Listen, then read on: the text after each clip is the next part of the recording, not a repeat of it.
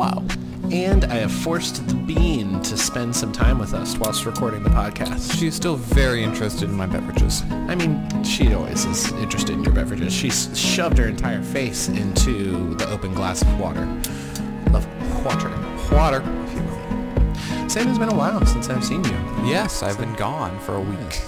And Have you enjoyed your trip? He, Sam has ta chosen to take a week-long vacation, followed up immediately by an extended weekend vacation, not a week later. Yep. Uh, it was it was good. It was South Carolina, which, if you know anything about South Carolina, I don't. Is um, I, I believe they're south of Carolina. uh, south of North Carolina. Oh, is North Carolina north of Carolina? It's north of South Carolina. Well, that seems like a bit of a a redundancy, but that's okay. You know what? Blame the founding fathers.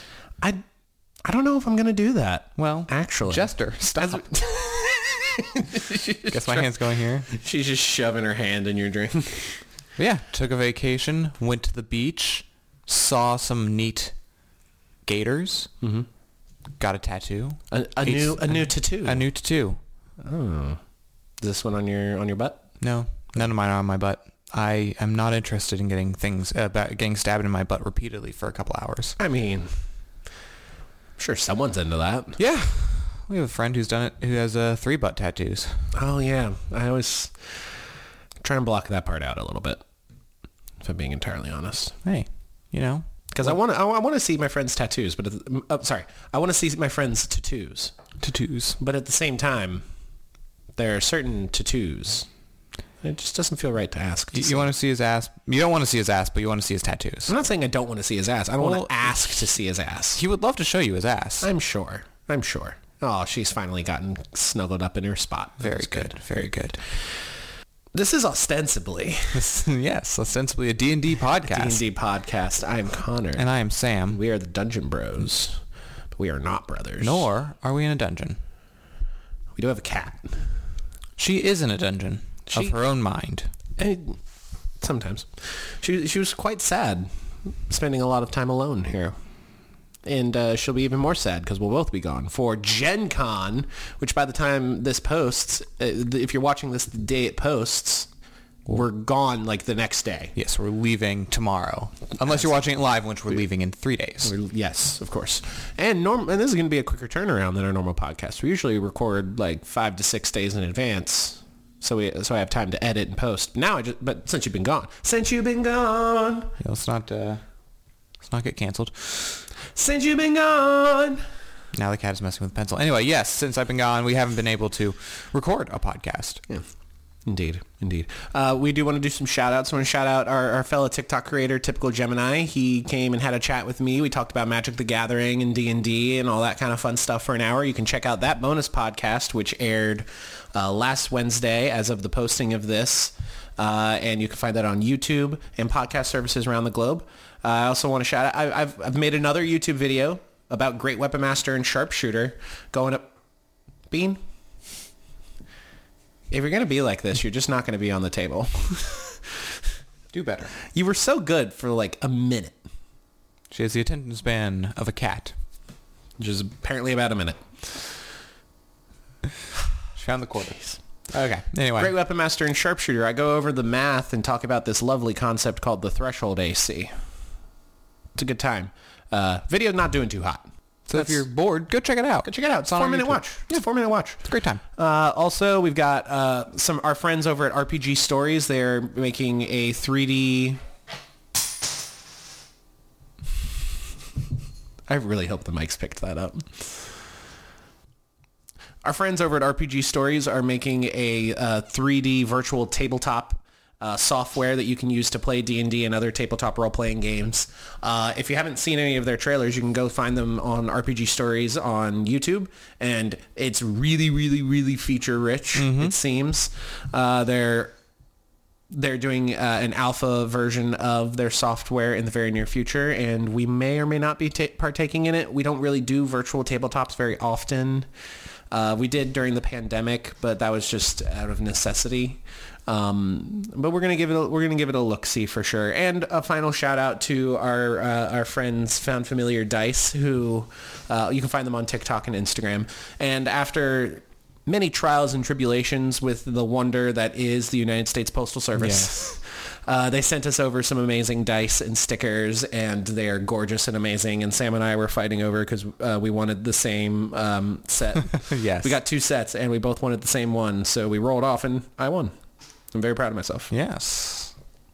Of course, you can find us on the TikTok, the YouTube, the Instagram, the Discord server. All of those links are in the link tree in the bio. This podcast will go live on YouTube as well as Apple, Google, Spotify, microwave ovens, all of your other standard podcast listening services around the globe.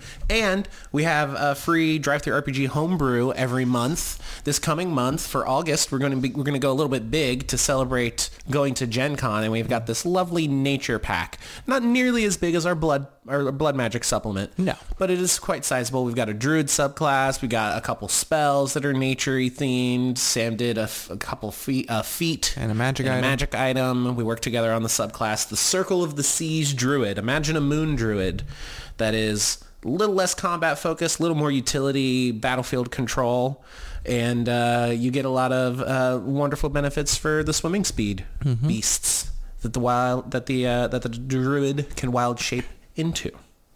Speaking of druids. Speaking of druids, Samuel, Yes. Samuel. I don't remember. I don't remember what conversation led to me posing this question to you, but we immediately saved it for the podcast. The druid, Yes. The druid. Known class of D&D. a known class of D and D. One of the main one of the main unique features of the druid is the wild shape, where they can change into a beast. Mm-hmm. Now, if you are a druid in your humanoid form, say I'm a human druid. Okay. Connor, human druid. Hey, what's up? I, very notably, must require the toilet quite often. You do have an excessive amount of bathroom breaks. I, I enjoy a good poop. I, I enjoy a good poop. And, I, f- and I'm not afraid to say that I enjoy a good poop. Now, as the druid, if I needed to poop and then, ooh, combat breaks out, but I'm like literally full of shit. As you are full of shit. I'm, I'm colloquially full of shit, but literally full of shit in this instance. If you wild shape into, let's say, a bear, does the bear still need to shit? Does does the shit magically just kind of disappear until you turn back into a human humanoid form? Does it come back at all? Yeah. Or will you need to shit as the brown bear, the polar bear, whatever, whatever animal? You, do you do you if you turn change into a squirrel? Do you just do you need to take like little little baby poops and then you're back to a human and then you're big again? And Like, have you fine? emptied your... Yes. it- The, the question is, if no one's around, does the bear shit in the woods? And it turns out that bear is a druid. When they revert, does the poop also revert back to the human poop? Now, we first I think we need to establish if the druid, whilst wild shaping, would still need to poop. That's a good question. because you take the, the, the wording of wild shape, you keep your mental statistics, your intelligence, wisdom, and charisma, but you change your physical attributes to meet that of the beast that you're changing into. That includes the strength, dexterity, and mm-hmm. constitution. Does constitution tie into your ability to hold in a shit? Do- Does it? The I shit. mean, the the, the I guess, feeling that, of is that a sort of concentration check? Ooh. Does a druid shit themselves if they need to take a shit in wild shape now? I didn't even think of that as an option, if I'm being entirely honest with you. I feel like logically, the shit just doesn't go away. No. When you change. Like your body is changing physically to and like it, it's not like the shit goes anywhere. The question so I feel like if you change into your wild shape, you would still have to take a shit. Probably. In your wild shape form. I think we can agree on that. Yes, I believe so. Now the question is, does the process of changing into your animal thus change the nature of your shit? Do you go from having regular humanoid shits to now you have brown bear sized shit? Now you have little squirrel sized pellet shits? Right? Does that change? Little feel like- deer bulbs.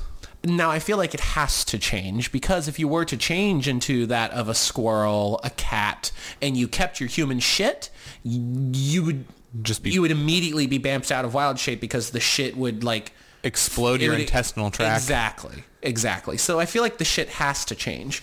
Now we get into the final thread of this question. Now, if you were to change into a bear as a druid and you needed to shit, and then you took a shit in the woods as a bear, and now there's this giant pile of bear shit, when you change back, does the bear shit become human shit? It's a, we don't know. That's that's a good question. Or like a bird. A bird gets rid of everything, all liquid, all solid when they when they when they go. Mm-hmm. And birds, known aerial bombers, mm. often a trope in a car in a in a movie or a mm-hmm. TV show. Um, so yeah, like if you were flying as a bird and you let one loose, and then as it was about to strike, you morph back into your human form did you suddenly just take a big deuce on somebody? Or do they still just get splattered with bird shit? Wow. Wow. Wow. Because if if so, I feel like druids cross the land do this as pranks. Like But is a dru- but is a druid now? Now we're getting into a sidebar. If it, is is the druid a prankster style class?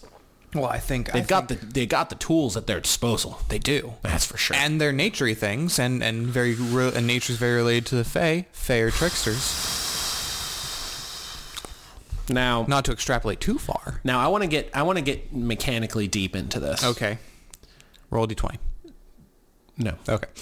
Now, there are other features and spells that change how you are physically. Yes. And then they have stipulations for things being worn or carried as well. They morph into you or fall to the ground usually. Using the example of, let's say, invisibility. okay. You, along with everything you are holding and wearing, become invisible. If you then drop an object, the object doesn't stay invisible when it hmm. is not on your person. So following that kind of logic and the polymorph logic of things go into you, but you can choose what you keep and stuff, I do feel like once you take a shit as the brown bear, as it's like, uh, like when it's still, like when it's like coming out, but it's still on you, it's bear shit. But before it even hits the ground, it's changed back into your humanoid shit. So with the example of the bird, I feel like it comes out liquid, liquidy and then changes into the human form immediately once it's been expelled from the body. Airstrike. drops. So I do think that a druid would be able to airstrike bomb with humanoid poop. And then they're all cleared out now. Now, now they're clear, Shift back into human, and once they shift back, clear. into, yeah, they've free and clear. don't even have to wipe. Yeah. Well, oh fuck, do they need to wipe? I don't know if I'm ready to go. this. I we've we've talked for at least seven minutes about poop at this point. I think we need to just stop and acknowledge, in my mind, and Sam, you may choose to disagree with this, but in my mind, the moment that you poop as your as your animal form, once it expels from your body, it changes into human poop, or elf poop, or dwarf poop, or whatever humanoid form poop you would have. Right. That'd be really dangerous if you like polymorphed a giant. Just got like a fucking hill giant, known eaters of everything. And they just change into a Like little little songbird. bird, yeah. just dropping like five pound bombs on people. wow. That's This has been the Dungeon Bros. Uh, if you have any comments about wild shape fecal matter, please let us know in the comments. or just keep it to yourself. I respect that too. Maybe honestly. ask your mother. ask your mother. I wow. So you know, uh, uh, Hey mom, I got a question. You think a you think a druid wild shaping into a brown bear and they took a shit, it would be human shit or bear shit? Be like, what the fuck's a druid? what are you uh, talking about, child? What do you mean? You're speaking in, you're speaking in nonsensical tones and limericks. I can't handle this right now. your mother kicks you out of your out of her house. Um, we're not going to adopt you. Um, you can you can file an application with the moon. Yes. Um, Remember, two to three business weeks. Business weeks. Turnaround time. I keep forgetting it's business weeks instead of business days. Oh wow! Um, So so part of this came this this this thought came about because uh, you know we watched recently the trailer for Yes. the D and D movie. now, but before we get too deep into it, this is going to be a little bit different than the normal episode because when we looked for news items, it Oh, was just not a lot. It was just D and D movie, D and D movie, D and D movie, D and D movie, D and D, just all the way down. Uh, I didn't even see any news items talking about the wonders of the multiverse UA. Hmm. So we're going to just talk about the movie, and then we're going to talk about the wonders of the multiverse UA. Mm-hmm. And I think that'll be adequate. We we did mention on the last podcast, I believe, or no, it was the, the trailer wasn't out yet. I don't remember. I think we I think we Time talked. is a weird soup, I think we talked to each other about Possibly. the D&D movie. and But- that's where we got the wild shape. Yes. Because there's wild shaping in that movie. There is wild shaping. And the there is there is a tiefling druid who I'm kind of surprised. I'm I'm happy. I'm happy that at least I'm not seeing it because I don't want to see it. But I'm kind of surprised there aren't more people that are upset that the now official movie representation of a tiefling is just a white girl with a little with little baby horns. Yeah, I mean, in, in the in again, I haven't seen a lot of the the the not backlash, not hate, just like the disgruntled Yeah. nature of of things that I've seen that we've seen in this trailer. I've seen the people responding to the disgruntled nature, A lot yeah, of reaction reacting to yeah, reaction to reactionary. the, reacting to the reactions. Yeah. But uh, I mean, in the PHB, it does say tieflings are often humanoid, human color, human skin color, or shades of red. Yep. And then the art is purple. Yep. And then people make them blue and gray. I've, colloquially, I feel like the tiefling has taken on the skin tone of various vibrant colors. Yes. Um, but uh, that is it is how it's written in the PHB. Also, everyone like fucking calm down. It's fine. Yeah. Do what you want. It's fine. Very att- an attractive actress. She lo- she looks the part of the druid. She's got horns. Like let's just calm down. Yes. You know. The other thing that people are very upset about is that this druid, at one point in the trailer, wild shapes into an owlbear. Mm-hmm. Now the owl bear, very popular D and D monster, very popular. Very popular. We've got our own little owl bear miniature up on the shelf. Yes. The owl bear, notably not a beast, and thus not eligible to be transformed into via the method of wild shaping. As traditionally, as raw, uh, raw It is- it is class- as written. is classified as a monstrosity. Ultimately, it's fine. It's cool. Who gives a shit? It's not like It's fine. It's not even. It's not like specifically more powerful than anything else. like it's a It's a. It's a CR three creature. yeah. It's it's fine. It doesn't have any like weird abilities. It it has a claw attack. It has a bite attack. yeah. I mean, What makes it different from a brown bear besides the owl part of it? exactly. What makes it different than an owl? But the bear part The of bear it. part of it.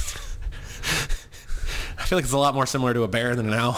Yeah, I mean, um, it's neither here nor there. little column A, mostly column B. So, what we know about the D&D movie, D&D Honor Among Thieves. Yes. Hat. Uh, it's going to come out in March 2023. Very excited. I think that's a good window for a movie like that to come out. That like late winter, early spring. Not a lot's happening in that window usually. We're well enough past the Christmas window into the, but not yet into the summer releases. Exactly. There's usually a lull there in movie going, and I think this will slot in quite nicely. Uh, starring Chris Pine, uh, Renee Jean Saint Page, Roger Jean Page. Roger Jean Page, something like that. I don't know. The the cat the cast is good. Um, we know that it's going to be taking place in the Forgotten Realms along the Sword Coast. Uh, we know that the bad guys are the the Red Mage like Lich Society in the Forgotten Realms. We're we're also talking from a place of knowing the Forgotten Realms, kind of. Yeah, vaguely. I mean, Vaguely. we've talked enough about different It- settings. It appears that this uh, adventuring party did a mission together to acquire a magic item for the Red Mages, and uh, they learned, oh, we really shouldn't have done that, and now they're trying to get it back, sort of a sort of a vibe. Uh, Chris Pine's the the the leader, the face of the party, the bard. I haven't really seen him casting spells, really. Right, we see a little bit of him and it's it's a joke's made that he plays the lute. Yes, I, am I'm interested to see the the spells. We've seen versions of like Fireball. We've seen Shield. Uh, various spells being cast, mostly by the mages. It seems. Yeah. Um, there's a there's a there's two dragons that we've seen. One of them is in a cave system, a very large, fat dragon, which I believe is a reference to a character that is in one of the Forgotten Realms books. I can't remember if it's Waterdeep. I can't remember if it's Dragon Heist uh, or somewhere on the Sword Coast. Uh, we, we also see an acid dragon. Yes, black dragon flying in, in and spewing its its uh, acid breath. Yes, it look it looks very similar. If you've seen the last few seasons of Game of Thrones, it seems like the CG quality is up to par with that, if not better. And I like that. I really like that they picked a dragon that didn't breathe fire. Uh, like that's going to be a visual cue that dragons here are for people that don't know D&D. It's a very it's a very nice visual cue that oh, not all dragons breathe fire in the D&D universe. Yes. if you will. Um, so that's fun. You, we get, there's there's so many small little subtle hints. Uh, a helm of was it a helm of bla- is there a helm of blasting? Because it looks like it's a helm that's casting like thunder I think there might be a helm. Yeah, yeah, I'm not sure. Maybe a helm of brilliance or a helm of uh, telepathy. I don't know. Something, Something. It looks like they're casting a thunder wave spell or shatter or something similar from a helmet. Uh, you, uh, we mentioned the fireball, the the shield. Uh, there's a mimic. There's a mimic. There's a, a, a displacer beast. The mi- the mimic. The freeze frame of the mimic once it opens its mouth and then all of its teeth come out and then it starts to lash the tongue is like ugh. The detail on that is just chef's kiss. Uh, and also disgusting. And Um, but yeah. I've never I've never thought of it like this, but the the idea that the mimic in its chest form, it doesn't have legs, so it moves by lashing, Lashing out the tongue. tongue. sticking to something, and then pulling it toward. yeah. Which, that makes total sense. That's awesome. Do we know specifically what classes the party of the movie is? Obviously, we know the bard, we know the druid, Um, I believe there's a barbarian. the the woman, Yes. the barbarian. We did not do our research on names. the man, I feel like, is either a paladin or a rogue. you think so? I was going to guess sorcerer based on how he looked. sorcerer because because I've seen him holding a sword as well as like throwing like a dagger thing. Maybe. So I'm not entirely sure on that. Uh, they may have announced it. Th- this trailer, along with many many panels, came out during San Diego Comic Con uh, this recent weekend. Um, we haven't had a chance to look through all of it because it's a lot. It's a lot. It's a lot, and Sam's been gone for a week. I have. Ooh, let's see. Well, there's screen. I'm. I'm just. Go away, Dad. Uh, hold on. I have ad blocker on. Anyway, I was going to look it up, but uh, Screen Rant doesn't like my ad blocker. All right. So it doesn't matter anymore. We see them in a coliseum of some kind, partaking in battles, fighting a displacer beast. Jumping into a gelatinous cube dodge that is, that is an interesting combat decision that they've really is chosen to really make. is.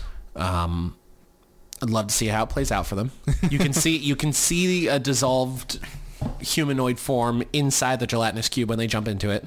I feel like I would rather be hit by the displacer beast personally. Well, but uh, uh, you know, besides all of this, just like straight up, okay, we're taking a thing from D and D and putting it into a movie.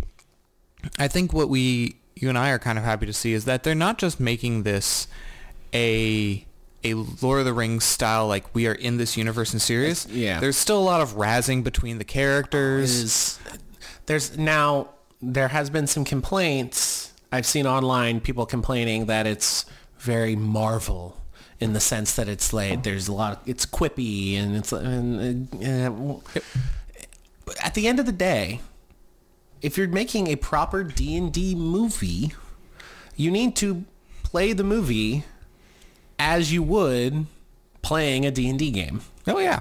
and unless unless the goal is like unless you're playing like ExU Calamity mm-hmm. where the whole point is it's very serious it's very dark you need to be in this and even then even in ExU Calamity they laughed like every episode and there was still a stupid bit or something that sam did or whatever Yeah.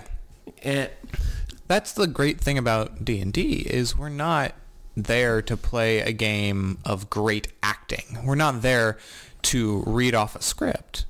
We're supposed to be friends getting around a table and doing goofy things. Now, now, Critical Role is scripted, Sam. Oh, You know- yes. you know this. Yes. The uh, we figured this. The, you know all the all the people out there figured it out long ago. That it is very scripted. Yeah. You know, they have they have them right in front of them, and it's just it's too perfect. Other like it wouldn't it See them would never happen scrolling on their iPads, totally not looking up. Not not how to grapple. looking up the rules for grappling, or or or Ashley being like, "How does Mister work?" I want Mister to throw his flaming poop. All right, uh, what's his? All right, roll to attack. All right. Where is he? Where is he? Where is he? Where's Mister? Okay, I've played this character for almost 30 episodes now. Where's Mister? Where's Mister? Okay. But uh, you know what? If people are upset that um, that this looks that has a good film quality, um, this definitely seems like a modern style film. A well, a well, you know, a well thought out and um, filmed modern style or recorded modern style film. And if if they don't like that it's quippy because Marvel figured out a long time ago that people liked the little jokes in their movies That people like to have fun when they go to a movie. right? And also the fact that like it's supposed to be representative of these superheroes. These superheroes probably aren't just being serious the whole time. Very serious. Very serious. Very serious. It's Iron Man. He's very serious. Anyway, All right, all right, Iron Man, flick me, says Ant Man as he sticks his butt up to be flicked onto Captain America. Like, come on, you flick too hard, damn it! Thor: Love and Thunder. It's fine. More above, flicking ab- above above the average for a Marvel film, I would say. Enjoyable. Very enjoyable. Natalie Portman. Natalie Portman. Strong Natalie Portman. Mm. Mm-hmm. Mm-hmm. Mm-hmm. Mm-hmm. Raising an army of children. Weird. You know, you do you, Thor. That's fine. Weaponize the kids. That's cool. Weaponize the children. Getting out of the sidebar within a sidebar. Yes. D&D movie, March 2023. We're both going to be seeing it and probably doing an entire episode of the podcast on it. yes. Uh, we are happy that it's they're they're taking it serious enough to put in the production quality, to put in the writing, to get the actors that are going to care about it, and uh, Hugh Grant is in it as well Yes. which I believe he's like he, I feel I feel like I think he's one of the Waterdeep or or um, Sword Coast politician, one of the people in charge kind of things, a side character.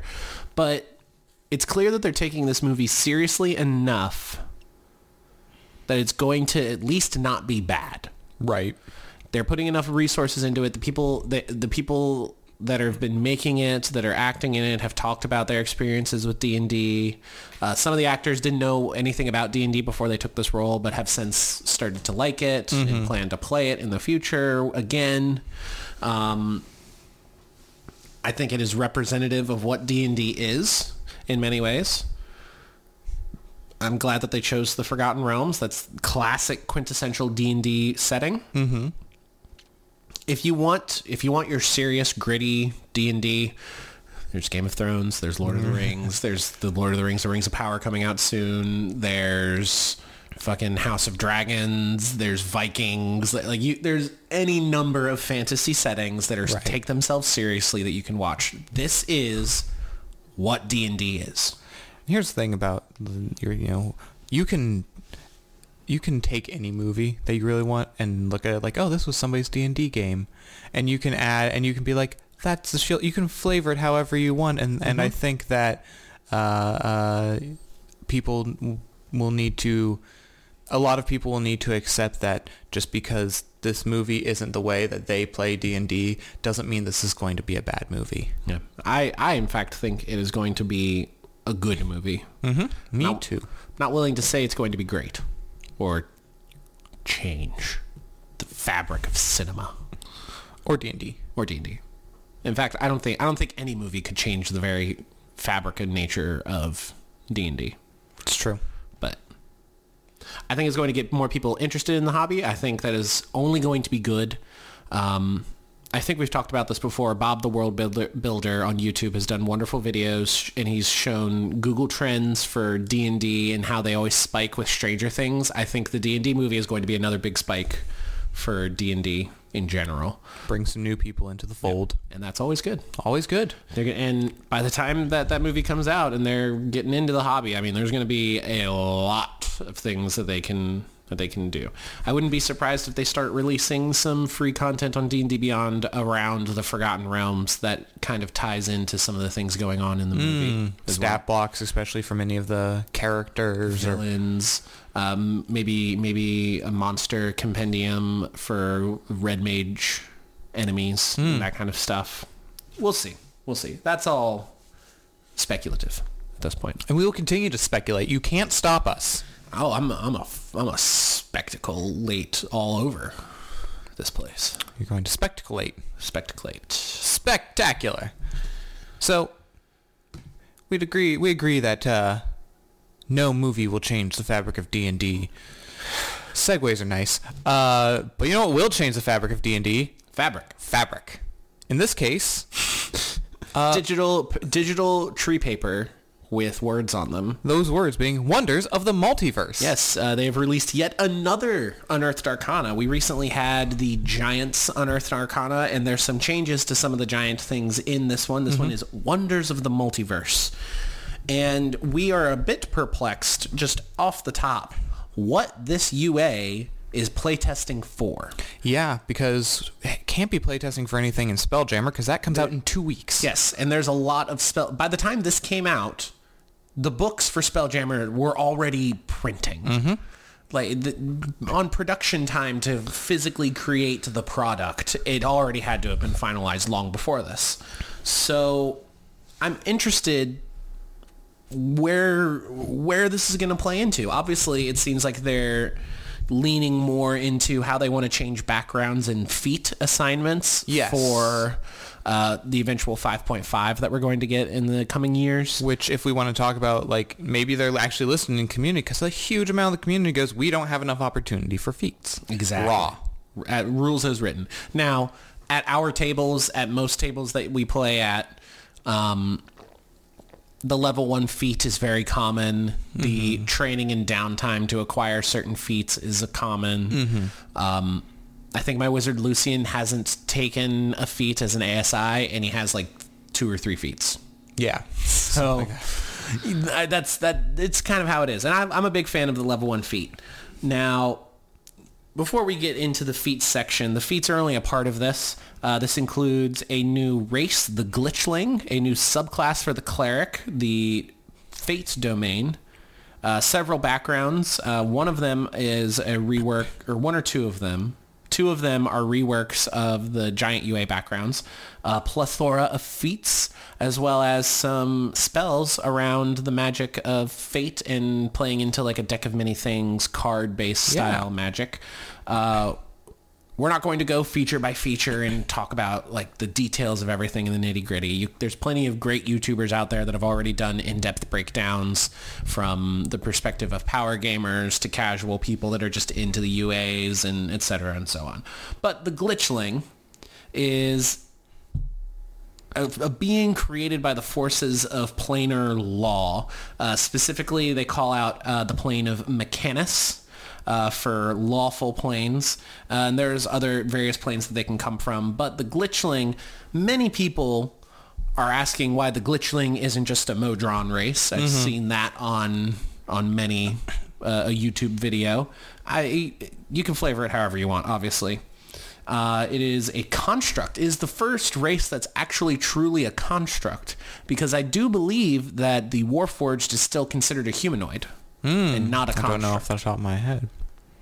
medium creature, 30 foot walking speed, uh, armor plating to buff your AC, uh, balanced chaos, which is kind of like a, a, a minimum roll mechanic that Little, you, yeah. uh, for example, the rogue later on gets um, Um, reliable talent. the reliable talent where you can't roll below a 10. This is kind of similar to that. You get it a certain number of times. Uh, living construct. It basically is like you are a construct, but you can still you can still take healing spells. Yeah, it's it's a it's a foot. It's it could have been a footnote that says, "Hey, don't don't be a dick to your players if they decide to play this." Yep. Advantage on against being charmed, and uh, you get wings that you can use to fly that are equal to your walking speed. It's limited. Very interesting. I, I, it's kind of Warforged, but a little different. Mm-hmm. Uh, definitely, definitely a much different flavor. I mean, more races, more better. I like that it's actually a construct. Yeah. And then they add, actually add in a feature like, yes, you can still take the benefit of healing spells. Now, it doesn't say healing spells. It calls out specific healing spells. He- Cure wounds, healing word, mass cure wounds, mass healing word, and spare the dying. So your healing spirit isn't going to do anything.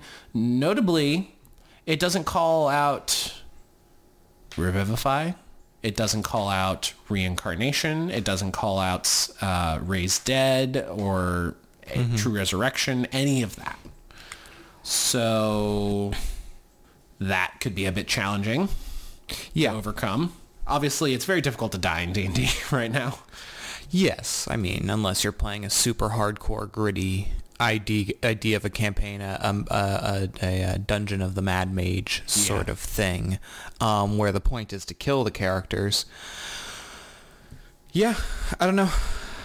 I I don't see anything necessarily wrong with this, uh, the glitchling. Um, I find it interesting that they've been winding back the whole fly speed thing with the changes that they've been making to races, uh, specifically in Monsters of the Multiverse. Mm-hmm. took So- away a lot of 50, 50 foot fly season, but um, brought them down to your, your walking speed. So it's interesting that they just are like, yeah, you get fly speed equal to your walking speed. It's only until the end of your turn. And it's only a number per, times per day equal to your proficiency bonus. Yes. Um, but seeing as they're trying to move away from flying speed at level one kind of a thing, it seems like, or at least toning it back, it's weird that I find it interesting that they would include it in the first place. And the whole vestigial mechanical wings thing is even more like a Modron, Yeah. Modron, whatever you want to call it. That's uh, we don't really have a whole lot to say. They get they get interesting quirks that you can roll on a table. It's it's another. I mean, race. oh, then yeah, I was going to say, and a lot of the races, new races we've seen here recently include a quirk table, basically, or a, or a trinket table or something like that. Yeah. Yeah. Uh, I will say, with the addition of these new races, I look forward to them revamping some of the classic races. Uh, it, a lot of these make uh, the half elf features look a little, a little lax. They make the even the elf features a little bit lax, unless you get into the newer sub races, the sea elf, paladin Yeah. elf from Wildemount, that kind of stuff. You know, it's one of those things where I wonder. I don't think it'll happen for 5.5, but maybe 6th edition, where if they'll for like race races or ancestries, whatever you want to call them, at that point, whether it'll be just like, all right, you choose your creature type, like construct, humanoid, uh, whatever, and then you just have a set of features. Like, all right, you get to choose one of these six features, you know, a random D6 table, and be like, all right, now just like you know anything else, it's super customizable. I could see that happening in, in a couple years, but yeah, for now, It's fine. it's fine. It's fine. All right. Oh, the moving on to the cleric subclass, the fate domain. Um, it gives you some options of uh, fate domain deities based on different backgrounds: Forgotten Realms, Greyhawk, Dragonlance, or Elven. Just just elven. Just Elven. Um, the spell list is uh, fine. yeah. Nothing nothing crazy. I mean, Dissonant Whispers is a great spell. Warding Bond is fine. Beacon of Hope is fine. Death Ward is fine. Like all of these spell all these spells are fine or very Specific. use. specific. Yeah. Um, To be fair, the cleric also has probably the best spell list in the game.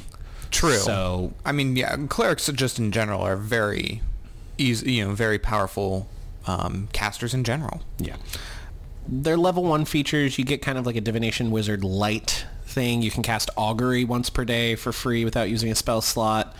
And you also get a reduced percentage chance that something's going to go wrong with spells like augury, commune, and divination. I find that interesting because I don't. I mean, I've I've haven't played with that many people to be fair, but I've seen a lot online, and some of these spells aren't the best. Um, but also, I don't know who's casting them so many times a day that they're actually going to run into the the more than one time a day. Uh, I don't know if you've been rolling behind the screen, but for my divination wizard, when I've had to, when I've ritually cast augury, maybe three times, I don't recall any roll being had for whether or not it's accurate. You just tell me the wheel. I think it's after. Isn't it after the first time the first time a day Yeah, yeah, you get yeah, it for you basically get the correct and you I don't think you've ever cast it more than once a day. And there's no real reason. Like augury is is neat, but it's really limited. If it weren't a ritual, it would be near useless. Oh, absolutely. But um, the next, they get another level one feature where you can bond yourself to uh, an object or a creature, tie yourself for one hour. Add an extra d6 to either deal damage if it's an opponent or restore hit points if it's if it's a friend. It, it's a it's a nicely it's it's kind of like Bane and Bless tied into one single target, and then just a little bit bigger on the die size with a couple extra. Lo- it, it's a nice feature. Yeah, as we go, that, that's kind of the theme as we go forward with with half with these features. Um, some of these features is they're like Bane or Best Bless Light. It's buff or debuff light class. Like it's very hard to be a buff or debuff caster in D and D because they're all all buffs and debuffs mm-hmm. are pretty much concentration spells, It does. and it really really limits what you can do in combat. There's plenty you can prep with. But do in combat is another thing entirely. Yeah, the the tying of this feature to the use of the action as well makes this a you need to set this up beforehand or you're not going to be able to uh, now this could this could go well if you say throughout like a spiritual weapon as a bonus action spell and then use this to bind yourself to someone that would be fine uh, or vice versa in your order but it being used as an action very limit very much limits what you are capable of doing on a first turn in combat if you didn't prep this ahead of time Yes. but since it lasts an hour, you certainly can. Sure. Uh, the level two feature, the Channel Divinity Strands of Fate. It it's kind of like almost a silvery barbs light. It's Uh, it allows you to, as a reaction, using your channel divinity, give it give a uh, attack roll and ability check, not a saving throw, But it, a, a disadvantage or advantage, your choice. but it, ca- but it. I'm sick and tired of features requiring concentration. Yeah, it requires concentration. The the the revised Ranger that they put in Tasha's with the variant features, the favored foe would straight up replace favored enemy if it just didn't require concentration. There's so many things that require concentration that shouldn't. Yeah, and this being yes, you do get you have to use your action already, so you can only do it once per round. To give one thing you can see disadvantage, and you're concentrating on this for a minute. So that reduces if you want to. You can't use actual silvery barbs. You can't use um, um, shield or yeah, well not shield. Um, anyway, You can't. If yeah, you, shield because you're using a reaction for this. Sorry, you, ha- you also have to be concentrating on this, and thus that locks you out of so many amazing cleric spells Mm-hmm. that would be so much more impactful in combat. Your spirit guardians. One of the best spells in the game is a second level concentration spell, and it very much should be a concentration spell because of how good it is. But now you have to choose between setting up a giant AoE around you that slows and damages enemies that try to get close to you and your allies, or I can concentrate for a minute to help out one person with some rolls. It, it it's not a fair trade. No. I think I'm I'm I'm tired of these f- class features requiring the use of concentration. Like it it's fine. Yeah. Es- especially because the class features aren't that great most of the time. like favored foe is a is a D4 hunter's mark without tracking. Yes. Like it doesn't need to be concentrated on. Next, we have uh, Insightful Striking at 6th level. It is a bonus action, 30 feet. Again, adding more to rolls uh, for attack rolls against target. A target have to make a saving throw. You can reduce with a d6. Uh, you get it a, a number of times equal to your proficiency bonus modifier. This this is basically a I want to I want to attack them or I want to have them make a saving throw. So I'm going to use this as a bonus action to make it more effective. Yeah, and I think that's good. I think that's perfectly good. I like that it's a bonus action. I like that it's limited to 30 feet, so you're not going to be slinging something across the battlefield. You still got to get yourself up into combat. Doesn't require concentration. the D6 I feel like is the right size die for that level. Like this is probably my favorite ability. I think I, I would agree with that. I think it is the most balanced. I think it is the most useful. Uh, this is this one stay as is. Stay as is. Um, moving on. Oh, Eighth level potent spell casting. Add your wisdom modifier to damage with any cleric can. pretty standard cleric fare. Totally fine. and then last, Number 17, Vision of the Future.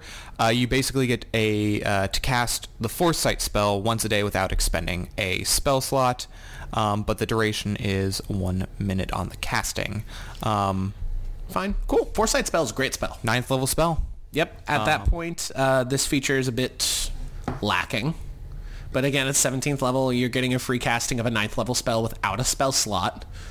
Sure, you can't cast it in the midst of combat, but Foresight isn't a spell that you're usually casting in combat anyway. How long is the duration? I believe it's 24 hours. Let me. Let me Oh, the duration is Oh, one for this. minute for that casting. So you, so this, so they're making Foresight a combat-oriented spell with this. yeah. which is I mean, neither here nor there. It, it's definitely helpful, um, but it's not. Uh, you basically, you basically, you're, you're getting getting a ninth level spell slot, basically. Yeah, you're basically getting an extra ninth level spell slot, which is amazing. So really, the back end of this subclass, I feel like, is more than fine. Yeah. It's the front, it's the channel divinity, and those first level features are just like, what are we doing here? Right. a lot of and a lot of the wording, the requiring of concentration, the it it, it feels like they saw the reaction to the Twilight Cleric about how super overpowered that was, and then they overcorrected in the opposite direction to now we're getting a somewhat underpowered cleric. Which is ironic because th- it's very difficult to make an underpowered cleric in general. The spell list and the regular features they get are just too, that good. Yeah. So maybe not. Maybe not an underpowered cleric, just an un. Something that you wouldn't necessarily have that much fun playing subclass wise. Yeah. Um, Next up, we've got the backgrounds, and right out of the gate, the first thing they talk about is bonus feats. It, I, we've talked about tying in feats to backgrounds for a long time. Uh, we are big fans of the level one feat, tying them into your background instead of those kind of throwaway flavor feats that you get with regular backgrounds is great. They list off uh, the Scion of Elemental Air, Earth, Fire, Water, as well as Skilled and Tough as examples uh, that they're using. Uh, the the the backgrounds are the Gate Warden, the Giant Foundling, the Planar Philosopher, and the Rune Carver. And all of these, their feature is simply you gain insert feat presented later in this chapter. And all of those feats are like the primary preliminary version of that feat that has a, that is a prerequisite for a feat later that you get at fourth level. And we'll get into a little bit of that later. Uh, but the Gate Warden is like you're you're a guardian of planar portals essentially. giant foundling. You were found by giants or whatever. Yep. Uh, planar philosopher, you are studying of the planes, and then the rune carver is a sw- uh, Another giant you learn to carve runes as Yeah. a um, rune carver and giant foundling we saw in the last the giant UA. yes, yes, Um, these are slightly different, but not that much. not that much. Uh, I mean, they're backgrounds. There's Yeah. only there's only so much you can get. Now, the bulk of this of this UA is dedicated to the feats, which we will get to now. There are A lot. a lot. I'm just gonna I'm just gonna read them all off real quick. Rune Carver Apprentice, Scion of Elemental Air, Scion of Elemental Earth, Scion of Elemental Fire, Scion of Elemental Water, Scion of the Outer Planes, Strike of the Giants, Agent of Order, Baleful Scion, Cartomancer, Cohort of Chaos, Ember of the Fire Giant, Fury of the Frost Giant, Guile of the Cloud Giant, Keenness of the Stone Giant, Outland's Envoy, Planar Wanderer, Righteous Heritor, Rune Carver Adept, Soul of the Storm Giant, and Vigor of the Hill Giant. Now, a lot of those sound very familiar. They do. It's almost like they reprinted all of the giant stuff and they tweaked them a lot. They did. Yeah. So A lot of these feats have level prerequisites. A lot of these feats are requiring the prior feat. the a prerequisite feat of some kind. Before we get into the specifics of these feats, and we're not, and again, we're not going to read through every single detailed feature. When it comes to the background feats, I am, mu- I would much prefer that these go the way of how they're moving in with racial feats at the moment, where a lot of them get bonus spell casting of some kind. For example, I'm I've been making a Pallid Elf Ranger mm-hmm. right now, and the Pallid Elf, the Blessings of the Moonweaver, they learn the Light cantrip. At level three, they learn Sleep and can cast it once a day. At level five, they learn Invisibility and can cast it once per day with these background feats, give them the introductory feat when they take the background, and instead of making them take it at level 4 or later instead of an ASI, because the big problem that we have with a lot of these feats is you need to choose. Am I going to am I going to increase my most important ASI, mm-hmm. which is mathematically going to be the most advantageous over time, or am I going to take a feat? And that is always an opportunity cost no matter what you take. Even if you're doing even if you're doing the half ASI ones, mm-hmm. it's still do I want the cool thing or do I want the ability up? And especially if you're supposed to be a hero in the game, you probably want to be the best at what you're doing. Exactly. If not because of story wise, if be just because gameplay that's more fun. Mm-hmm. and spellcasters in particular. Oh yeah. With martial characters, the plus one, the plus two, the plus three weapon, arm, like that's very easy to come by. Most tables you're going to get some version of an upgraded weapon. As a spellcaster, increasing your spell attack modifier and your spell save DC are very, very difficult. Paramount. They're very important and they're very difficult to increase. Wizards has done a lot to limit the magic items that increase spell save DC and spell attack modifiers. Usually magic items only have one or the other. Yep. Or the bonus is just a plus one. You're not, it's not very common you find a plus two or a plus three bonus to spell attack and spell save DC. So once you start getting into spell save DCs of like, the difference between a spell save DC of 18 and 19 and 20 and 21 is a much bigger difference and a much bigger buff in your power mm-hmm. than an attack roll modifier going from a 9 to an 11 Right. or a 9 to a 12. You know? With that being said, a lot of these prerequisite feats, I personally think the future version that you can get, and I think there's a couple of options depending on your prerequisite feat. A lot of those uh, later options are half feats where you get a plus one to an ASI and then a feature. Get rid of the plus one to your ASI, and then when you reach a level, you just get that. Mm-hmm. Much like how the racial feats, at a certain level, you just get another spell. So your backgrounds, much like your character, are growing and expanding and influencing you as you progress through the game. Yeah, because especially after as as as base fifth edition, once you you know you have your background, and sure, when you go to a city, you can get free lodging, or when you go, you can get a free boat transport, but that's not going to help you very much. Um, as we were we were talking earlier before the before we started recording, doing that is is both of us think a great way to do it. Unfortunately, with the way a lot of current feats are, it would almost eliminate those or if they if the uh, wizards wanted to change them like let's say sharpshooter great weapon master you touch those you're going to have a lot of angry people because those are really great feats um, base and and if you wanted to kind of do have this evolving sort of idea it'd be very hard to change those and get them into that sort of meta Exactly. There's there's a lot of feats that should not be touched. I think that rather than all right, the only way you get a feat is you have to give up an ASI for it, or the only way you can get a feat is by picking the right background and leveling it up as you level up. Why not have both? true You can have both. You can have your feats that are dedicated that you have to take instead of an ASI, your sharpshooter, your great weapon master, tough, mm-hmm. warcaster, etc. and so on, a magic initiate, that kind of shit.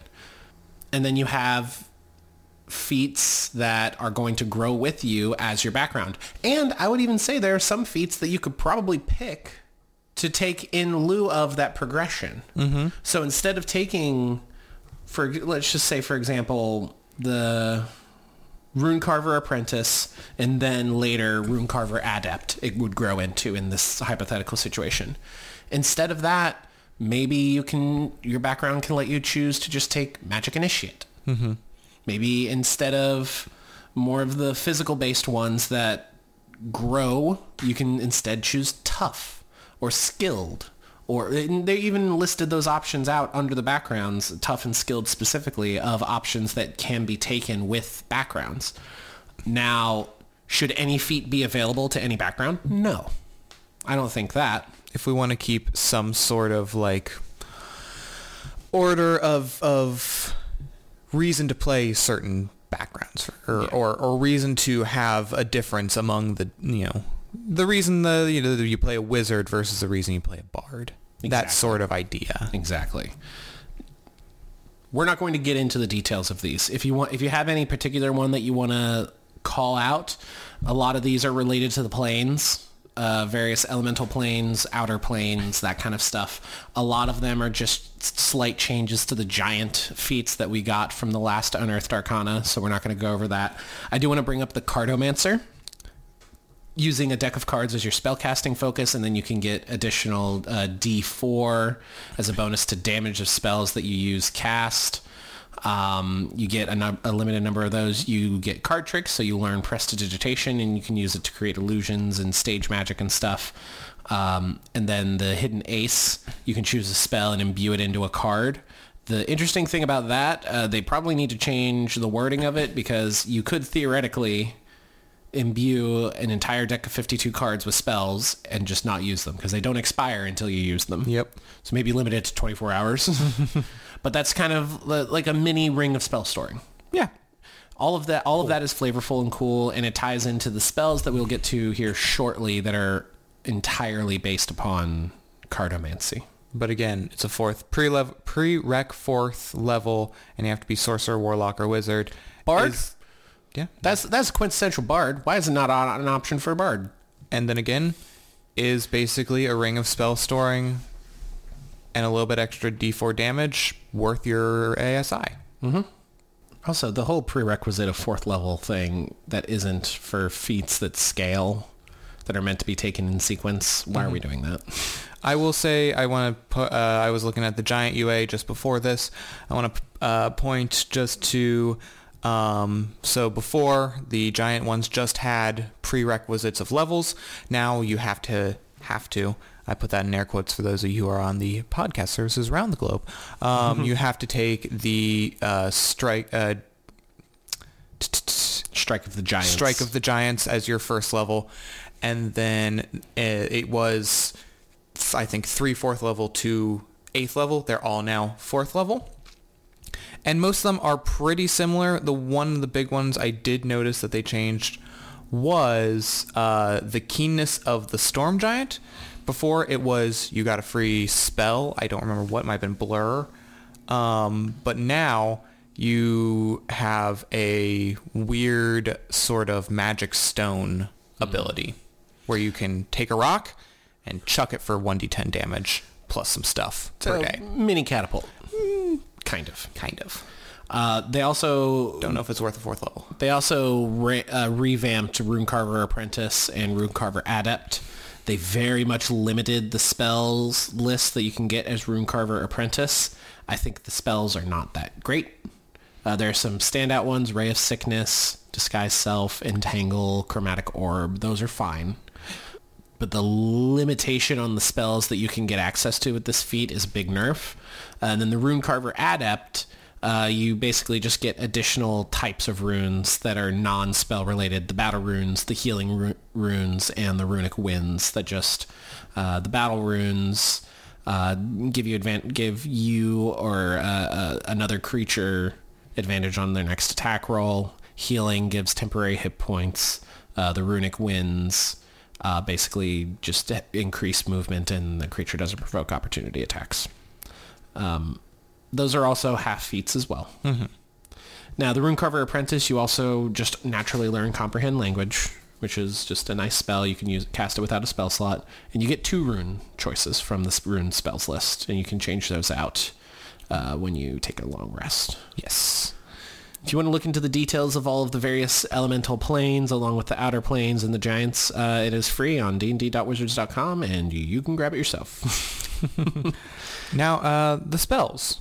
Spells were something we were uh, very interested in talking about. They gave us uh, five new spells um, based upon the deck of many things yes. and this cartomancy um, um, feat idea as well. two summoning spells, summon warrior spirit and summon spirit of death. Uh, spirit of death, which does summon a creature. Uh, House of Cards, antagonize, and spray of cards. Overall, before we get into them, a lot of these spells are not that great. and are outclassed by spells that already exist in published works. They're very thematic and fun, but if you take but if you end up taking them generally, you would probably be better off reflavoring a spell that already exists Yeah. mechanically if you're a power gamer. I'm not necessarily a power gamer. One of my favorite spells on the Ranger spell list is Cordon of Arrows. Mm-hmm. I always take Cordon of Arrows. Cordon of Arrows, not a very good spell, but it's cool. It's cool. It's fun. I like it.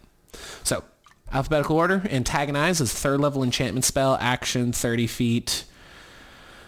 Target makes a wisdom saving throw. They take 44 psychic. Must use their reaction to make a melee attack against another creature of your choice. Increase damage when you upcast. That one I think is probably one of the better ones. I was gonna say I think that one uh, for character for player abilities and spells, this is one that uh, kind of reaches into a more unique area. There's not a lot that are like that allow the players to force an enemy to make another to make Yes. an attack. It, it forces it, not only that it forces the enemy to use their reaction. Now at a third level, 4d4 is paltry damage. Yeah. And the effect, while potent, I think this would be better as a second level spell. If it were a second level spell, this would be a very very good spell. Yeah. And I'm I'm totally happy with that design as is. Uh, if they succeed, it doesn't it doesn't even make a stipulation if they succeed. I assume you just it just, Just doesn't, doesn't happen. Save And- suck spell. Yeah. I would have liked to see some half damage on that, but that's fine. And if, if no creature is within range of their attack, the target has disadvantage on their next attack roll makes before the start the uh, start of your next turn. Yeah. Very nice. Yeah. Uh, next House of Cards, third level Conjuration. It lasts for 24 hours, has a casting time of a minute. Yep. This is a setup thing. This is a A lesser, mansion. a lesser mansion, a lesser, um, the bubble Oh, um, uh, hut. Leomund's tiny hut. is a lesser Leomund's tiny hut. Um, it's a five foot wide, 10 feet tall, very fragile. It has one hit point, an AC of 10. I mean, I, yeah, it's not really sure why. This is not even. Yeah, there's no. It's a third level spell. Just wait a level, get Leomund's Tiny Hut, and Leomund's Tiny Hut is immune to all damage. Yep, and this is not even a ritual spell, so you have to waste your spell slot. And, and I mean, it's bigger. You get three floors, 30 feet. It like it gets smaller as it goes up, but it's just And it's, it's not like it. Sure, if you want to build a little fortress, this is kind of like you build a little fortress. Maybe if you're preparing, but it's, you know each card has an AC of ten and one hit point, so they're not that hard to hit. They're not that hard to destroy. Um, and and that's each individual card. Yeah. And when a card is destroyed, you have to roll a d6. If you roll a 5 or a 6, the entire house collapses. So Why am I wasting? Why would I waste my spell slot spell selection? let me put, let me put it this way. With bad luck, a commoner can walk up and very easily punch a card and the whole thing comes tumbling down. Mm-hmm. This is just bad. I don't even I don't even think it as, currently as written like it would it would need an entire rework Yes, again, top to bottom. again. Why would I waste my spell selection? Why would I waste my spell slot on this? It's a Yeah. third level. At fifth le- at fifth level character, I don't know why I would cast this. Me neither. Uh, next we have Spirit of Death. This is the highest level spell. At fourth level It is a summoning spell. Uh, one action requires a 400 gold piece uh, gilded playing card depicting the Avatar of Death. Concentration one minute, range of 60 feet, and it summons the Reaper Spirit. Uh, you can get into the details of what you can, how you command it, and all that. Uh, AC is 11 plus the level of spell, so a minimum of 15. Hit points are 40 plus 10 for each spell level above third, so it'd be 50 minimum. And you can get another 10 hit points when you upcast it. 30 foot fly speed, which is hover, immune to necrotic and poison, immune to a bunch of conditions. Got incorporeal movement. Uh, it's got hunting, uh, haunting tracker. Can sense the direction and distance of the haunted creature if it's on the same plane of existence. Gets multi-attack with a Reaping Scythe. It has Paralyzing Fear ability, 60 feet, Wisdom saving throw, Frightened of the Reaper for one minute. When frightened, their speed is zero and can't benefit from bonuses to speed. Can repeat the saving throw at the end of the turns. Yep. The idea is this this stat block only appears in the DMG for the deck of many things. When you draw this card, now this thing hunts you. Now it has some other use where the player can summon it and have it attack. And this is a lesser version compared to the one in the DMG as well. Um, right. It's fine. The Reaper Scythe is the melee attack that it can make is a D10 plus 3 plus the spell's level, so a minimum of 1d10 plus 7. A flat 8 that it can make a number of attacks equal to ha- half the spell's level, so a minimum of 2 is fine. The Paralyzing Fear is neat. This It's, either way. It's it's flavorful. I Yeah, if you if you have a character that that is kind it is spooky, um, yeah, fine. Thank, thankfully, it doesn't consume the material component. Thank God. but it, it's another summoning spell. I, there's way too many. I mean, yeah, they well, yeah, they're. If we want to jump forward just to summon, uh, is, uh, we'll come back to spray of cards. Summon Warrior Spirit. Um, it falls in line with uh, all the other summon spells from Tasha's, where It's a third level, so it's a little bit lesser on a lot of things. you have it requires a gilded playing card depicting knight, knight, knight at least worth 300 gold. Again, doesn't consume. And it allows you to summon either a barbarian, a fighter, or a monk, which their stats and abilities depend on which one you choose. Again, it just falls in line, right in line with the other summon spells from Tasha's summons, you know, all of those. Um, nothing really too interesting about that one. Basically, the the difference of what class you choose it to be just changes the type of attack. The barbarian attack is going to be dealing more flat damage, um, and attacks. Basically, the it's a reckless attack that you get minimum of once because it rounds down from third level. So you would really want to upcast this to fourth level. Uh, the fighter, you can do it at range. And it gives some temporary hit points when you hit. And then the monk is less damage, uh, but they have to make a save or be knocked prone, and then they get an additional bonus action to make a third attack, which I think this is one of the more okay summoning spells, but at the same time, uh, it's more complex for not a lot of benefit for the complexity. I mean, again, it falls in line with the other ones in Tasha's. It gives you some options of you don't just take a summon spell where you summon either a pack of wolves or, you know, one giant demon. Again, if if your character um, is the kind that would summon a cool a cool warrior spirit, cool. Otherwise, you know, I have a wizard that su- that uses summon uh, undead spirit, or there's shadow or summon shadow spirit. All have have just slightly different abilities. And finally, we come to Spray of Cards, second level spell, action, 15-foot cone. Uh, you get to choose one of two effects when you cast it. The blinding cards, each creature in the 15-foot cone make a wisdom save or be blinded until the end of their next turn. And then cutting cards, each creature within a 15-foot cone must make a dexterity saving throw, and they take 2d10 force damage or half. And then when you upcast it, it increases by 1d10 damage for every two spell slot levels above second. So you get no benefit for casting this at third level, and you get no benefit for upcasting this if you want the blinded effect. Let's pull up another second level spell. What is it? Burning Hands? Sure. Burning Hands is not a fantastic spell. No. It is it is also a 15 foot cone. They make a dexterity saving throw and they get 3d6. So, The max damage is a little less. but the base damage is a little more. Base damage is a little more. What's the uh, upcast on Burning Hands? 1d6 for each level above first. So when you and it's a first level spell. it's not even a second level spell. So this is a worse burning hands in the damage department because at second level it would be getting 46, so a minimum of 4 instead of a minimum of 2, and a maximum of 24 instead of a maximum of 20. And blinded is nice. I think they could I think they should have just combined the effects. I yeah, I would agree there. I think it's it's we always want more um, uh, uh, customizability, more choices, more options. But is we have you, know, you have to consider is is that lower damage worth another option? Not even another effect, just another option. Yeah. You know, th- there's probably an argument that could be made. Um, but uh, yeah, as, as we sit now, I don't think so. I don't think I would. Again, would I lace my spell slot selection? Would I lace my spell slot?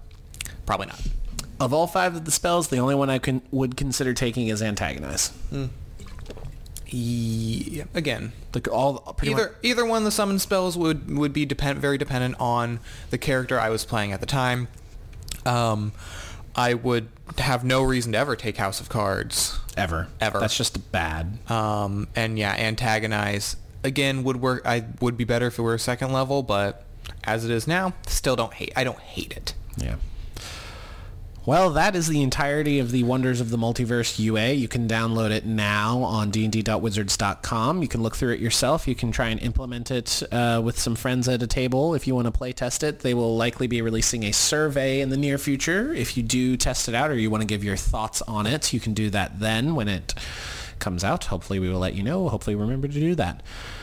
With that, we're going to Gen Con. We are going to Gen Con. We're leaving this Thursday. If you're watching this the day it posts, that's tomorrow. If you're watching this today as we're live, that's not tomorrow. It is not tomorrow. It is in the coming days. Mm-hmm. Now, Gen Con is very exciting. Thursday through Sunday, we're going to be there all four days. We're going to a couple of TikTok events. We're going to be hitting the show floor a lot. We're going Mm-hmm. to be playing maybe one D and D game there.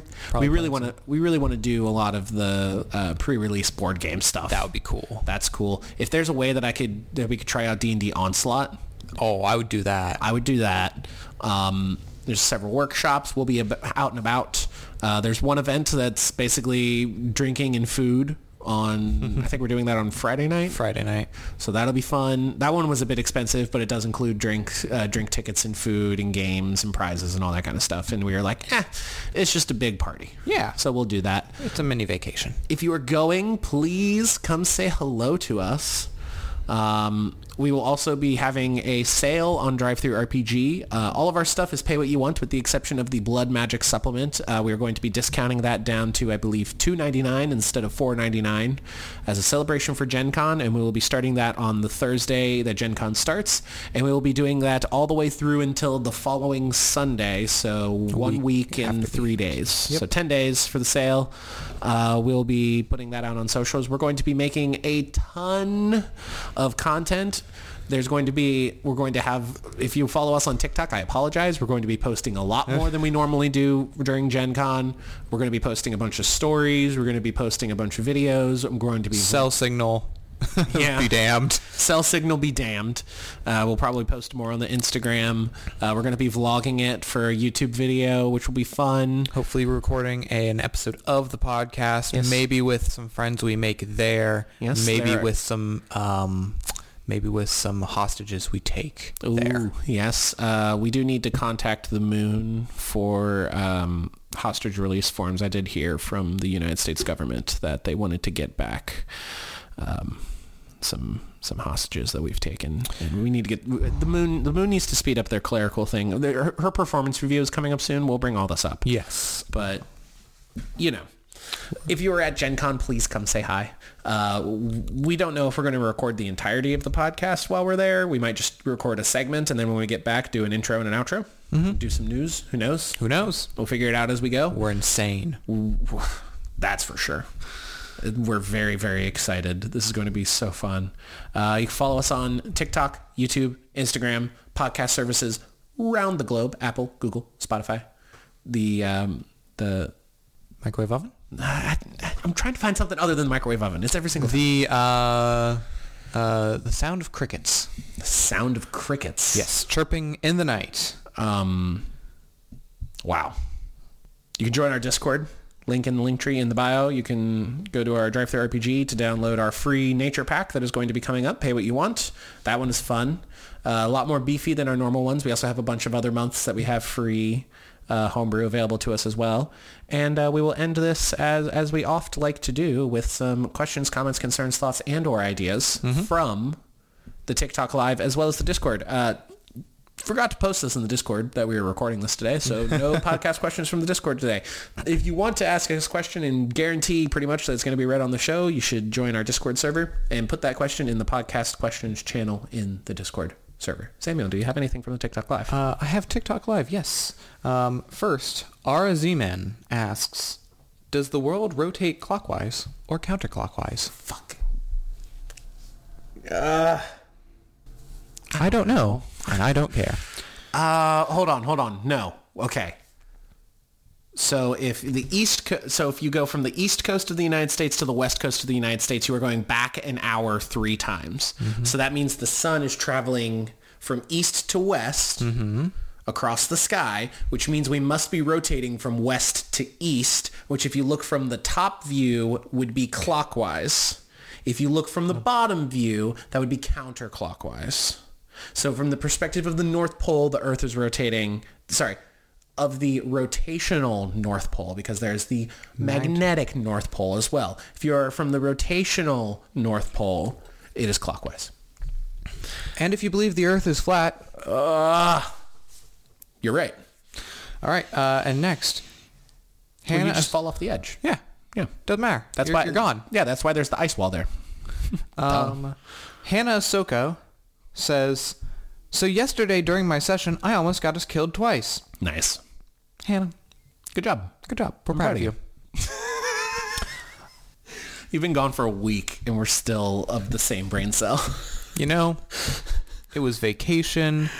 Um, you don't do much thinking on vacation, that is true. so I guess you kind of had the whole brain cell for the week. No, the cat did. Damn it, Jester. She she stole it from me. She's sleeping now. She has she expended all the energy of having one brain cell. She could have slept right here in the cat bed, in the dice in the dice tray, in the cat bed, on the table in front of the camera, but she chose not to. Instead, she sleeps where I was sitting earlier. Indeed. Anything else? Nope, that's it. That's all we've got for the podcast today. A bit more of a svelte news podcast, a bit more of a svelte Q&A portion of the podcast, but I'm okay with that. I think we had a great discussion. Again, follow us on all the socials. We went through that like five minutes ago. Mm-hmm. And uh, Rate us on those podcast services. a rating and a description with a review will help us on those podcast services around the globe. That's how they figure out what to suggest to people on those services, particularly Apple, Google, and Spotify. If you do rate us and leave a review, and you're going to Gen Con, come tell us that you Show, it, show us the review, and Sam will will tongue kiss you in the ear, right in the ear hole. This has been a promise made Just by the Dungeon just Bros. lapping it up, just all of it. Thank God our word is not our honor. Oh boy, we have no honor among the thieves of this house. No hat. Honor H among thieves. T I know. D and D hat. Well, in the meantime, peace